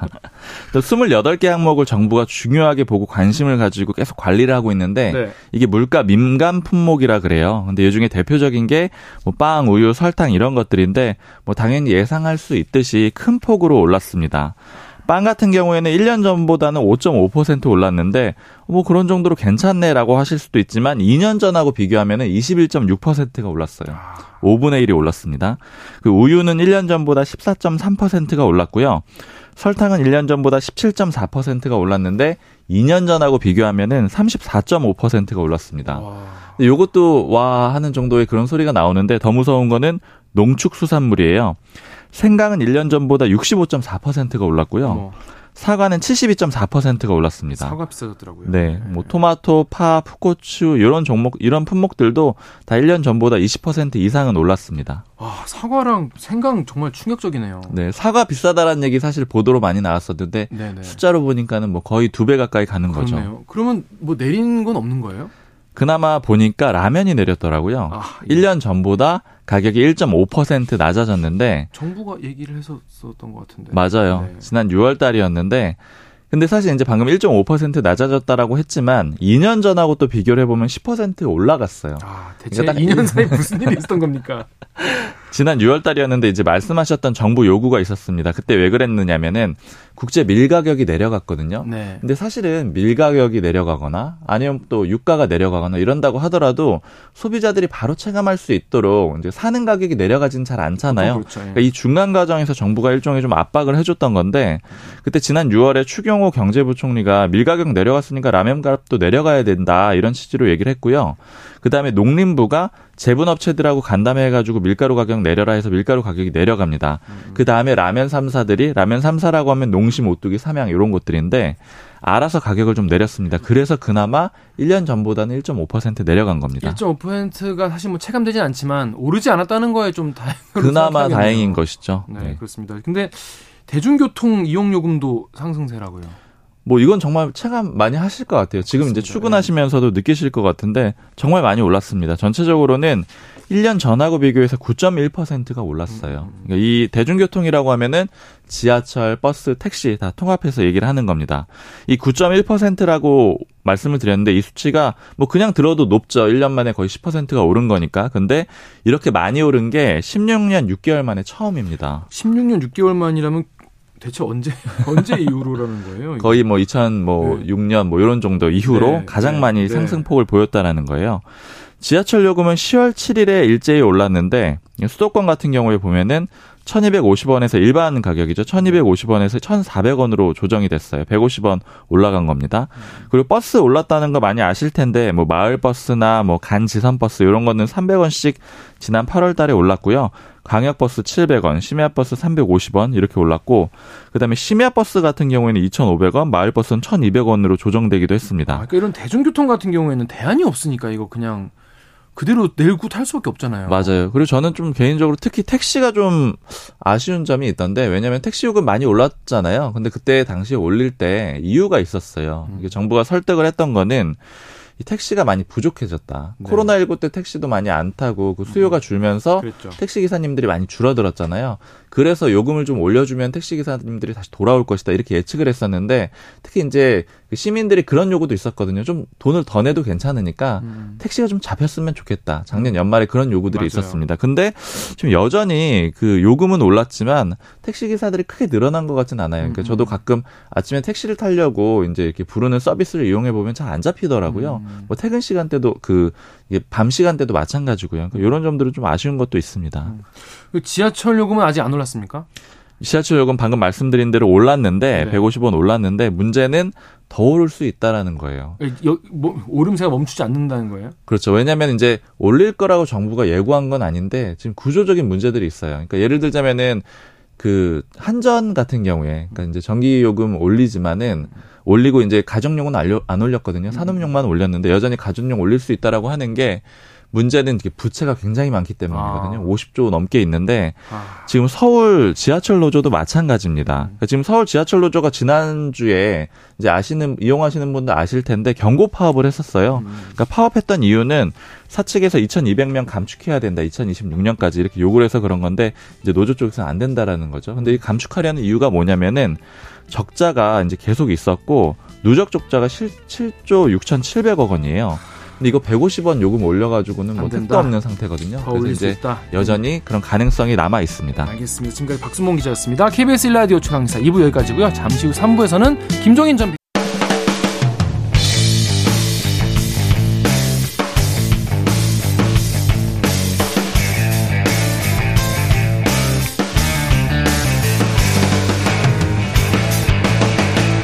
KBS 최강시사 이준석 전 대표의 신당 창당설이 지금 가장 핫한 정치권 이슈죠. 근데 이 전 대표가 중요한 행동을 하기 전에 꼭 자문을 구한다는 이분의 말과 행보가 이목을 집중받고 있습니다. 김종인 전 비대위원장 직접 모여서 이야기 들어보겠습니다. 위원장님 안녕하세요. 네, 안녕하세요. 안녕하십니까. 네. 지난주 금요일에 이준석 전 대표랑 금태섭 전 의원이랑 같이 만나셨죠? 어떻게 만나시게 된 건지. 아니, 내가 두 사람을 잘 아는 입장에 있기 때문에. 예. 두 사람이 서로 만나고 싶어 한다고 그렇게 얘기를 해서 내가 자리를 만들어 준 것 뿐이에요. 누가 먼저 이렇게 얘기를 했나요? 뭐 양쪽이 서로 다 관심이 있으니까 그 지향하는 목표가 거의 지금 비슷한 거 아니에요. 현재 양당 체제 가지고는 한국 발전에 큰 문제가 있다고 생각해서 새로운 정치 세력이 국회에 들어가지고서 좀 제대로 된 이 정치를 한번 해보자 하는 이런 뜻이 두 사람이 또 똑같아요. 그러니까 이 지향하는 목표가 똑같기 때문에 서로 따로따로 이렇게 논아져서 할 게 아니라 서로 힘을 합해보는 것이 어떠냐 하는 것이 두 사람의 공동적인 의견이기 때문에 한번 두 분이 만나서 얘기를 해보면은 거기서 무슨 추호점이 생기지 않겠냐 이렇게 해서 내가 그냥 점심자리를 마련해가지고서 두 분이 얘기하는 걸 보기만 한 거예요. 근데 이제 정치 개혁이나 이런 거에 대해서는 이제 약간 추상적이긴 한데 구체적으로 이제 의원께서 이제 두 사람은 같이 할 수밖에 없을 거다라고 이렇게 되게 확실하게 말씀하셨잖아요. 아니, 두 사람이 같이 할 수밖에 없다는 얘기는 두 사람이 지향하는 목표가 똑같고 두 사람이 놀아줘서 오면은 서로 세력이 소위 분할될 것 같으면 목표 달성에 지장이 있기 때문에 두 사람이 합할 수밖에 없지 않느냐 하는 얘기예요. 그 목표는 구체적으로는 어떤 거라고 보셨습니까? 아니, 새로운 정치를 좀 해보겠다는 거 아닙니까? 지금 이 양당이 그동안에 사실 우리나라의 정치를 주도해 왔는데 우리나라의 지금 당면한 문제를 갖다 해결하는데 아무런 역량을 보이지 못하고 있는 것이 현실이에요. 국민은 그거에 대해서 굉장히 불만을 가지고 있는데 그 국민의 뜻이 무엇인 것에 대해서 파악을 하지 못하고서 그냥 계속 두 당이 서로 설전만 벌리고 있는 이러한 모습이기 때문에 그래서 뭐 새로운 정치 세력이 들어가서 그 문제를 좀 시정해야 되겠다는 것이 두 사람의 목표가 똑같아요. 그러니까 결국은 두 사람이 따로따로 할 것이 아니라 서로 힘을 합할 것 같으면은 국민이 거기에 대해서 야, 저 사람들에게도 새로운 일을 하기 위해서는 힘을 합쳐서 같이 나가려고 하는구나 그런 인상도 줄 수 있고 그렇기 때문에 그 사람들이 목표하는 바를 갖다 이룰 수 있는 가능성이 더 크지 않겠느냐 이렇게 보는 겁니다. 위원장님 지금까지 이제 우리나라의 뭐 제3지대나 새 정치를 하겠다라고 만든 신당이 뭐 지금이 처음이 아니지 않습니까? 매번 이제 신당이라는 것이 뭐 총선이나 이럴 때 대선 때마다 나왔었는데 이번에 이준석 전 대표랑 이제 금 전 의원이 한다는 새 정치, 새 신당 이런 거는 어떤 쪽으로 좀 의미가 있을까요? 과거의 신당을 볼 것 같으면은 예를 들어서 공천에서 탈락한 사람들이 불만을 가지고서 그 탈락자들이 모여가지고서 신당을 만들고 이런 정당은 성공을 하질 못했어요. 네네. 그러나 예를 들어서 2016년에 안철수 같은 사람은 당에서 튀어나와가지고서 호남을 기반으로 해가지고서 선거를 해서 그래도 나름대로 성공을 하지 않았어요. 나중에 그 당이 자기 기능을 못하고서 그냥 없어지고 말아버렸지만. 그러니까 새로운 당이 지금 새로운 시대를 맞이해서 새로운 생각을 갖다 가지고서 정치를 한다는 걸 가지고서 그렇게 무슨 뭐 되느니 안 되느니 그런 얘기를 할 필요가 없다고. 되고 안 되는 거는 국민이 선거에서 판단을 하는 것이지 일반 뭐 언론이나 정치권에서 얘기하는 식으로 거기에는 마땅한 뭐 지도자감이 없다든지 거기에는 잘 알려진 인물이 없다든지 이런 거 가지고서 평가해서는 좀 곤란하지 않나 이렇게 생각을 해요. 네. 근데 어제 이준석 대표가 KBS 인터뷰에서 뭐라고 했냐면 금태섭 의원과 진지한 정치적 대화를 나와본 게 처음이라고 얘기를 했어요. 그래서 그 사람들이 아마 처음 만난 것 같아요. 아, 그러면 위원장님께서 이제 주선하셔서 처음 만난 겁니까? 네. 그렇구나. 근데 그러다 보니까 이제 아직 어떤 속단을 하기 이른 단계다라고 약간 조심스러운 입장을 밝혔는데 아무래도 좀 정책적으로는 약간 두 분이 안 맞는 면도 있잖아요. 뭐 여성 정책. 아니 뭐 정책적으로는 예. 안 맞는 것이 있을 수가 없어요. 그러니까 조금 지향점이 조금은 다를지 모르지만 대의를 위해서 그런 그 사소한 문제 같은 것은 그냥 극복할 수 있다고 생각을 해요. 내가 아는 금태섭 의원이나 이준석 전 대표나 이 사람들이 그렇게 무리하거나 비합리적인 사람들이 나는 아니라고 봐요. 그러니까 자기네들이 사실은 한국 정치를 새롭게 해야 되겠다는 목표를 설정하고 있으면은 다른 어떤 사소한 의견 차이라고 하는 것은 그건 극복할 수가 있던 거기 때문에 그 문제에 대해서는 너무나 그렇게 신경을 안 써도 난 될 것 같아요. 제가 이제 여기서 나온 정치인분들이나 평론가에게 이른바 윤석 신당에 대해서 얘기를 하면 꼭 나오는 얘기가 빅텐트라고 하면은 이 기둥이 튼튼하고 튼튼한 기둥이 많아야 되는데 이게 잘 되겠냐 이런 우려를 하거든요. 근데 이제 이준석, 금태섭 같이 한다면 누가 이제 가운데 중심 텐트를 하고 하는 그러니까 게 맞는 건지. 뭐 기둥이 하나만 있을 필요가 없죠. 두 기둥이 단단하게 있을 것 같으면은 오히려 힘을 더 받을 수 있는 거지. 그러면 위원장님께서도 혹시 나중에 혹시 이준석 대표 지금 굉장히 뭐랄까 많이 자문도 구하고 여러모로 많이 의지를 하고 있는 것 같은데 신당에서 어떤 역할을 할 수도 있겠다 이런 생각 혹시 해보신 적이 혹시 있으신가요? 나는 앞으로 이 정치권에 직접 내가 개입하는 일은 절대 없을 거예요. 아 절대 없으실 거라고. 근데 그러면 앞으로도 뭔가 이제 누구를 좀 이제 만남을 계속 주선하신다거나 이런 역할은 계속 하실 의향이 있으신가요? 아니 그러니까 뭐 네. 앞으로 진행하는 과정 속에서 나한테 와서 조언을 구우면은 나는 상식적인 선에서 얘기를 갖다 해주면 그뿐이지 내가 뭐 이래라 저래라 이런 얘기는 절대로 하지 않을 거예요. 근데 이준석 그 신당이 만약에 만들어지면은 이제 신당이니까 그래도 세를 많이 불리는 게 중요하지 않겠습니까? 그래서 뭐 비명계 의원과도 만나고 있다, 뭐 정의당과도 뭐 얘기가 할 수 있다 이렇게 얘기를 했는데 뭔가 기준 같은 게 좀 어떻게 좀 세워지면 좋을까요? 내가 보기에 그거는 내가 직접 운영을 하지 않기 때문에 잘 모르겠는데. 네네. 소위 자기네들 나름대로의 기준이 있어가지고서 그 기준에 합당하게 아마 인선을 해서 아마 신당이 출범할 거라고 난 봐요. 근데 지금까지 뭔가 비명계, 정의당, 비윤계 의원들, 뭐 원외위원장분들 다 열어놓고 이렇게 뭐 만나겠다라고 하는데. 아니 그러니까 당이 이제 출발을 하려고 그럴 것 같으면은 그 당에 관심이 있는 사람들이 다 모이게 돼 있어요. 어? 근데 그게 뭔가 기준 없이 그렇게 막 다 모인다고 하면 아까 말씀하신 거대로. 아니 그러니까 그 다 모인다고 해서 되는 게 아니라 그 사람들 나름대로 기준이 있어요. 새롭게 출발하는 정당에 일반 국민들로 보기에 과거에서의 구정치인들 이런 사람들의 이런 행태를 보이는 이런 인물들까지는 포괄하지는 않을 거라고 봐요. 네? 그렇게 될 것 같으면 신당의 이미지 자체에 큰 문제가 있다고 생각하니까. 이른바 구태연한 정치인의 느낌이 있는 사람들은 배제할 것이다. 라는 말씀이신 거죠. 그렇다면 이제 처음으로 이제 지역구 곧 이제 총선이 얼마 안 남았으니까요. 근데 이제 지역구를 어디를 좀 기반으로 하는 것이 좋겠냐라는 것도 이제 고민일 텐데 이준석 전 대표는 이제 대구 이야기도 했거든요. 어디를 좀 이제 지역구로 내가 보기에는 이준석 대표가 지금 대구 경북을 갖다 중심으로 해서 당을 갖다 발족한다는 것이 조금 알려지고 있는데 그거는 이준석 대표가 어디가 가장 유리한 지역인가를 갖다 선택하는 거에 달려있다고 생각하는데 이준석 대표가 경북이 자기 고향이고 그러니까 거기를 갖다가 일단 선호하지 않느냐 이렇게 생각을 해요. 이제 과거 2016년에 안철수 당시에 의원이 호남을 갖다 기반으로 해가지고서 선거에 성공을 갖다 한 거와 마찬가지로 이준석 대표가 경북이나 대구를 바탕으로 했을 적에 성공 가능성이 나는 있지 않나 이렇게 생각을 합니다. 있다고 보시는군요. 근데 그렇다면은 정말로 이제 당선이 되고 또 다른 의원들도 비례도 그렇고 당선된다면은 이 파괴력이 이제 국민의힘의 입장에서 굉장히 지금 이제 주의 깊게 보고 있지 않습니까? 근데 김병민 최고위원 같은 경우에는 신당은 영석, 한석도 얻지 못할 거 있어 이런 얘기도 하고 있고. 그거는 김병민 최고위원 입장에서 하는 얘기죠. 선거란 것은 결과를 봐야 되는 거 아니겠어요.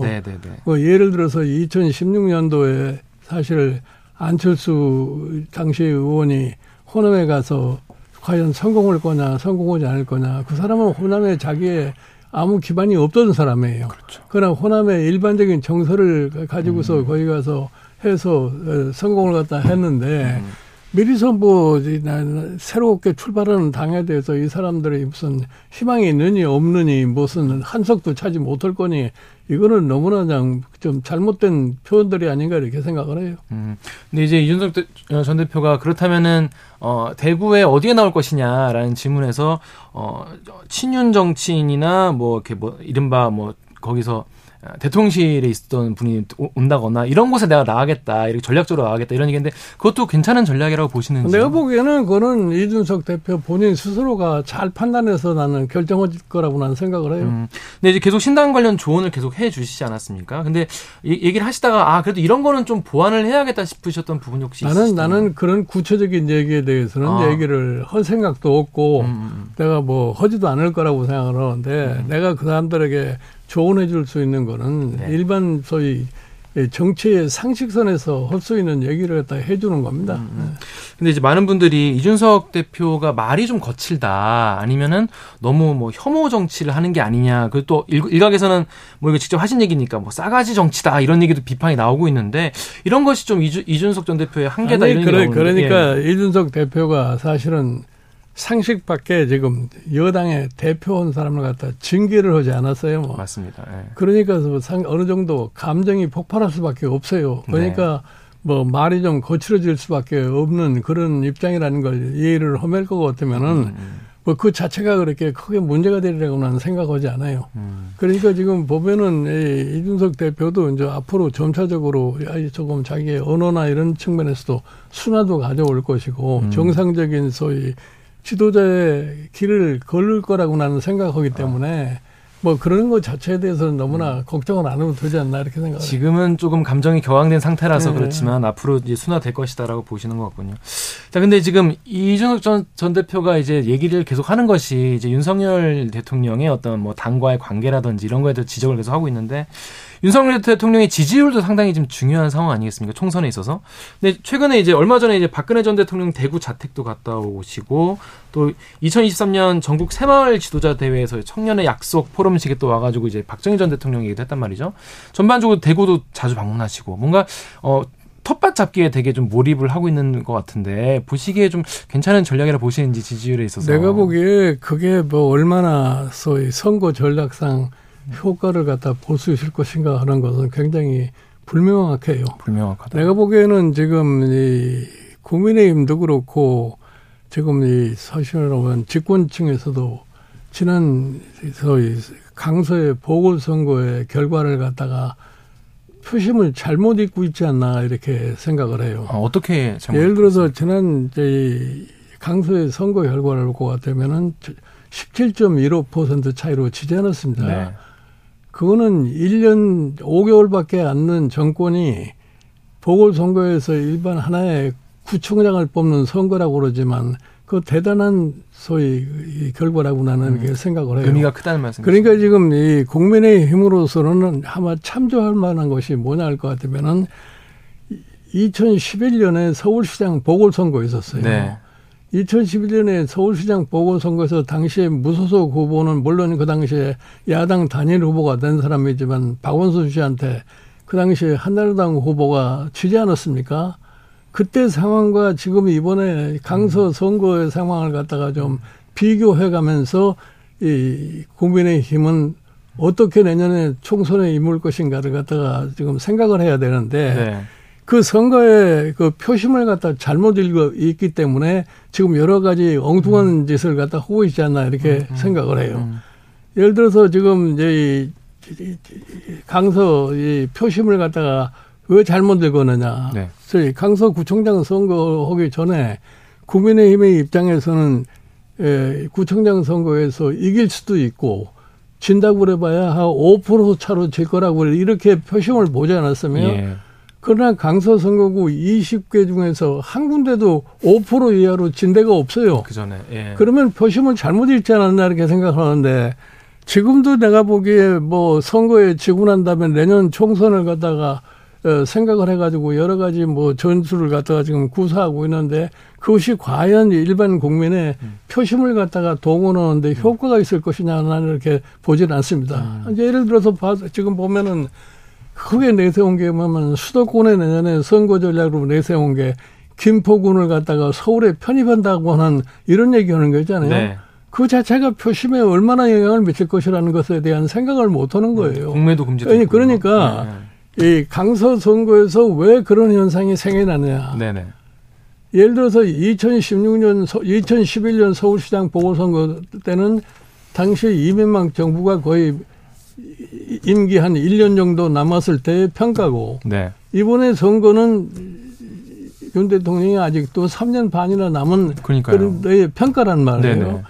그러면 1년 반 동안에 1년 5개월 동안의 평가가 17.15% 차이로 났다.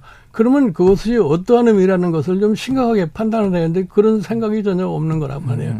그러니까 지금 보면은 여러 가지 행위가 보면은 뭐 이 보수를 다시 결집을 해야 되겠다. 네. 뭐 TK에서 떠난 민심을 갖다 회복해봐야겠다. 그래서 윤 대통령께서 대구를 갖다 자주 방문을 하고 최근에 와서 뭐 박근혜 전 대통령을 만나고 뭐 그랬다는 건데 네. 그것이 과연 무엇을 의미하는가를 생각을 해야 된대요. 내가 아주 단도직입적으로 설명을 해서 지난 2020년에 지금 21대 총선 때 네네. 소위 보수 대연합이라고 그래가지고 보수이 다 합하지 않았어요. 그렇죠. 다 합했음에도 불구하고 선거의 결과는 엉뚱한 식으로 나타난 겁니다. 그 당시에 보수를 결집할 적에 그 사람들이 무슨 얘기를 했느냐. 이 보수의 결집으로 인해가지고서 뭐 160석 정도는 차지할 수 있다고 이렇게 전망을 하지 않았어요. 네. 그런 결과는 전 딴 방향으로 나타났다 이런 얘기예요. 그런데 지금도 역시 똑같이 그와 같은 것을 답습하고 있는 나는 국민의힘의 이런 이 선거 전략을 볼 적에 과연 이 사람들이 성공할 수 있을 것인가 굉장히 회의적입니다. 그래. 위원장님, 그러면 이제 말씀하신 거 들어보면 이제 결국 중도층의 민심을 잡는 것이 확실히 중요하지 않겠나 이런 생각도 드는데요. 국민의힘이 그럼 뭔가 지금 표심을, 중도층의 표심을 가져가려면 어떤 좀 정책이나 어떤 방향을 좀 잡는 게 좋을까요? 아니, 그러니까 일반 국민이 뭐를 지금 느끼고 있는가를 생각을 해야 돼요. 지금 대한민국 국민의 한 80% 가까이가 행복한 사람이 없습니다. 없습니다. 맞습니다. 80% 가까이가 이 갈등 고적에 쌓여 있어요.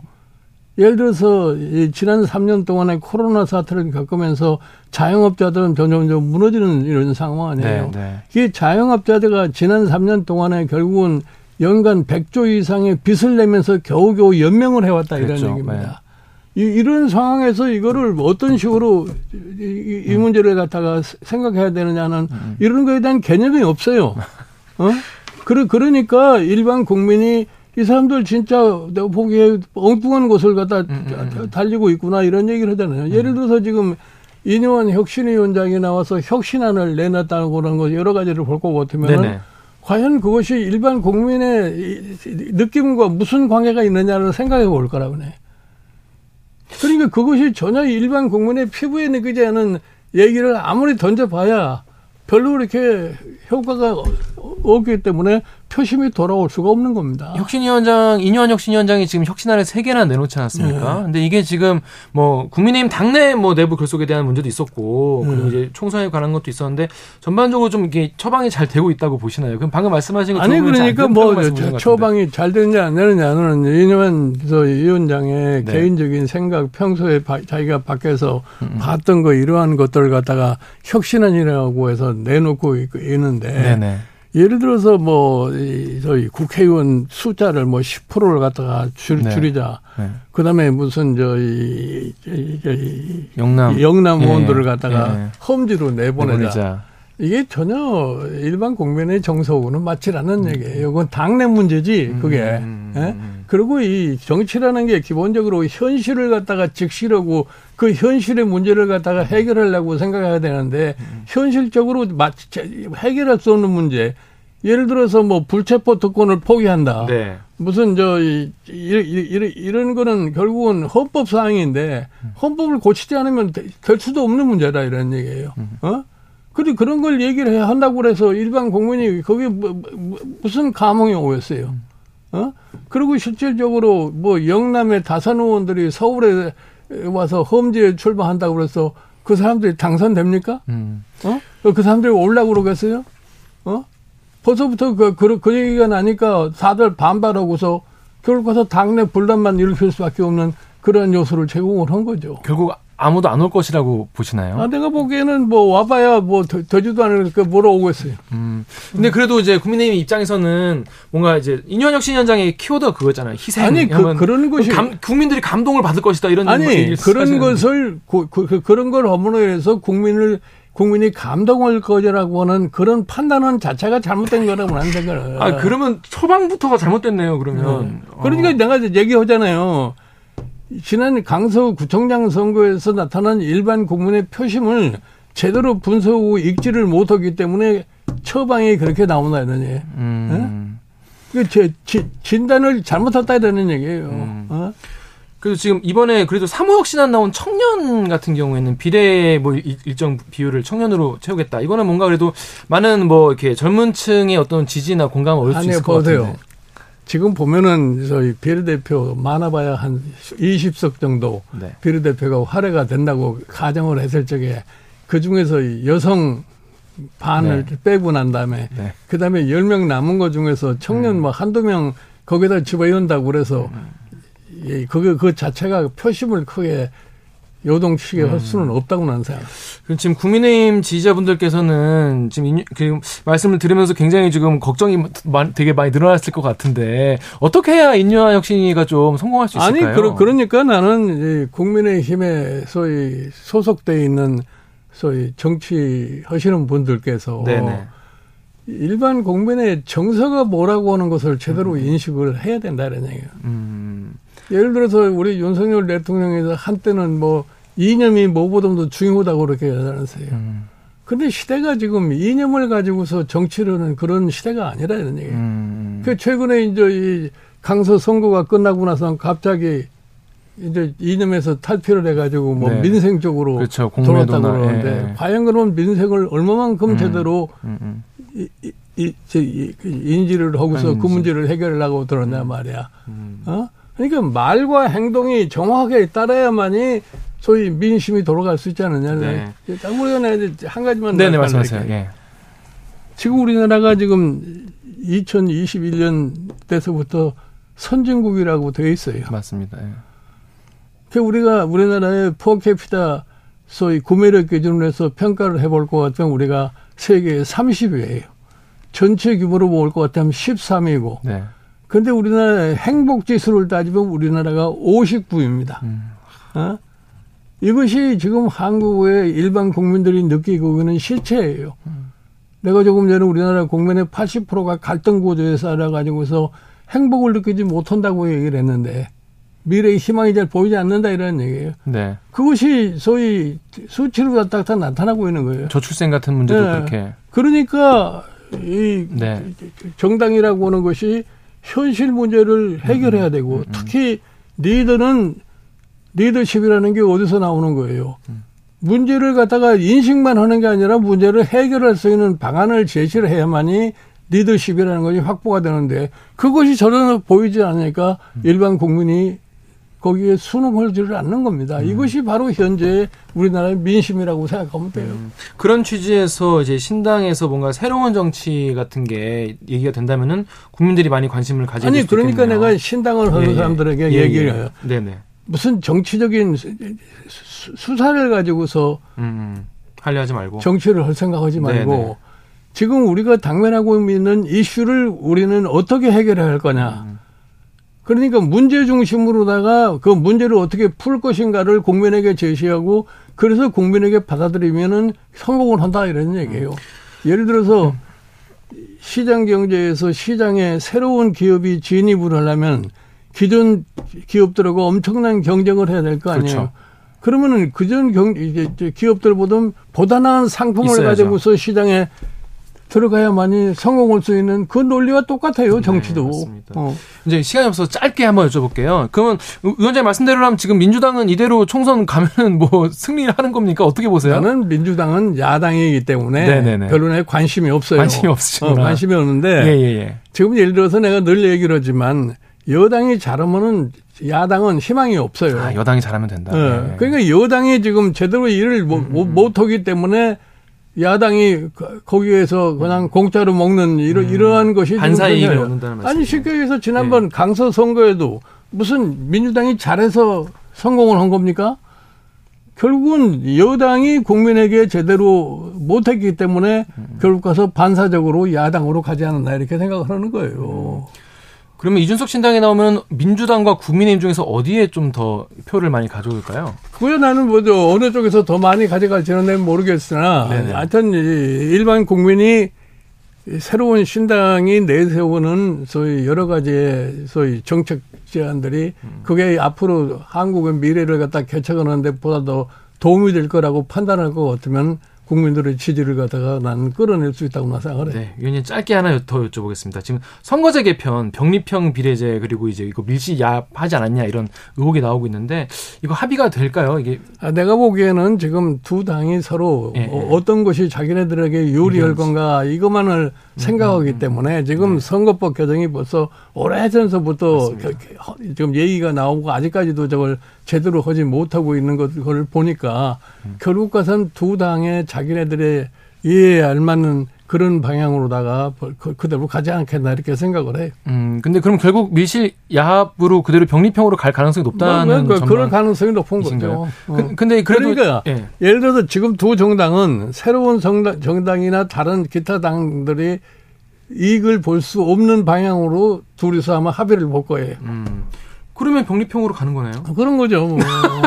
그러니까 그거를 그렇게 가면 안 된다고 비난을 하는 사람들이 네. 항상 그쪽으로 가는 거예요. 그것이 바로 국민들이 보기에 밤낮 얘네들은 약속만 하지 하나도 지키는 것이 없다 이렇게 판단을 하는 겁니다. 그렇구나. 알겠습니다. 지금까지 김종인 전 비대위원장과 말씀 나눴습니다. 고맙습니다. 네. 네.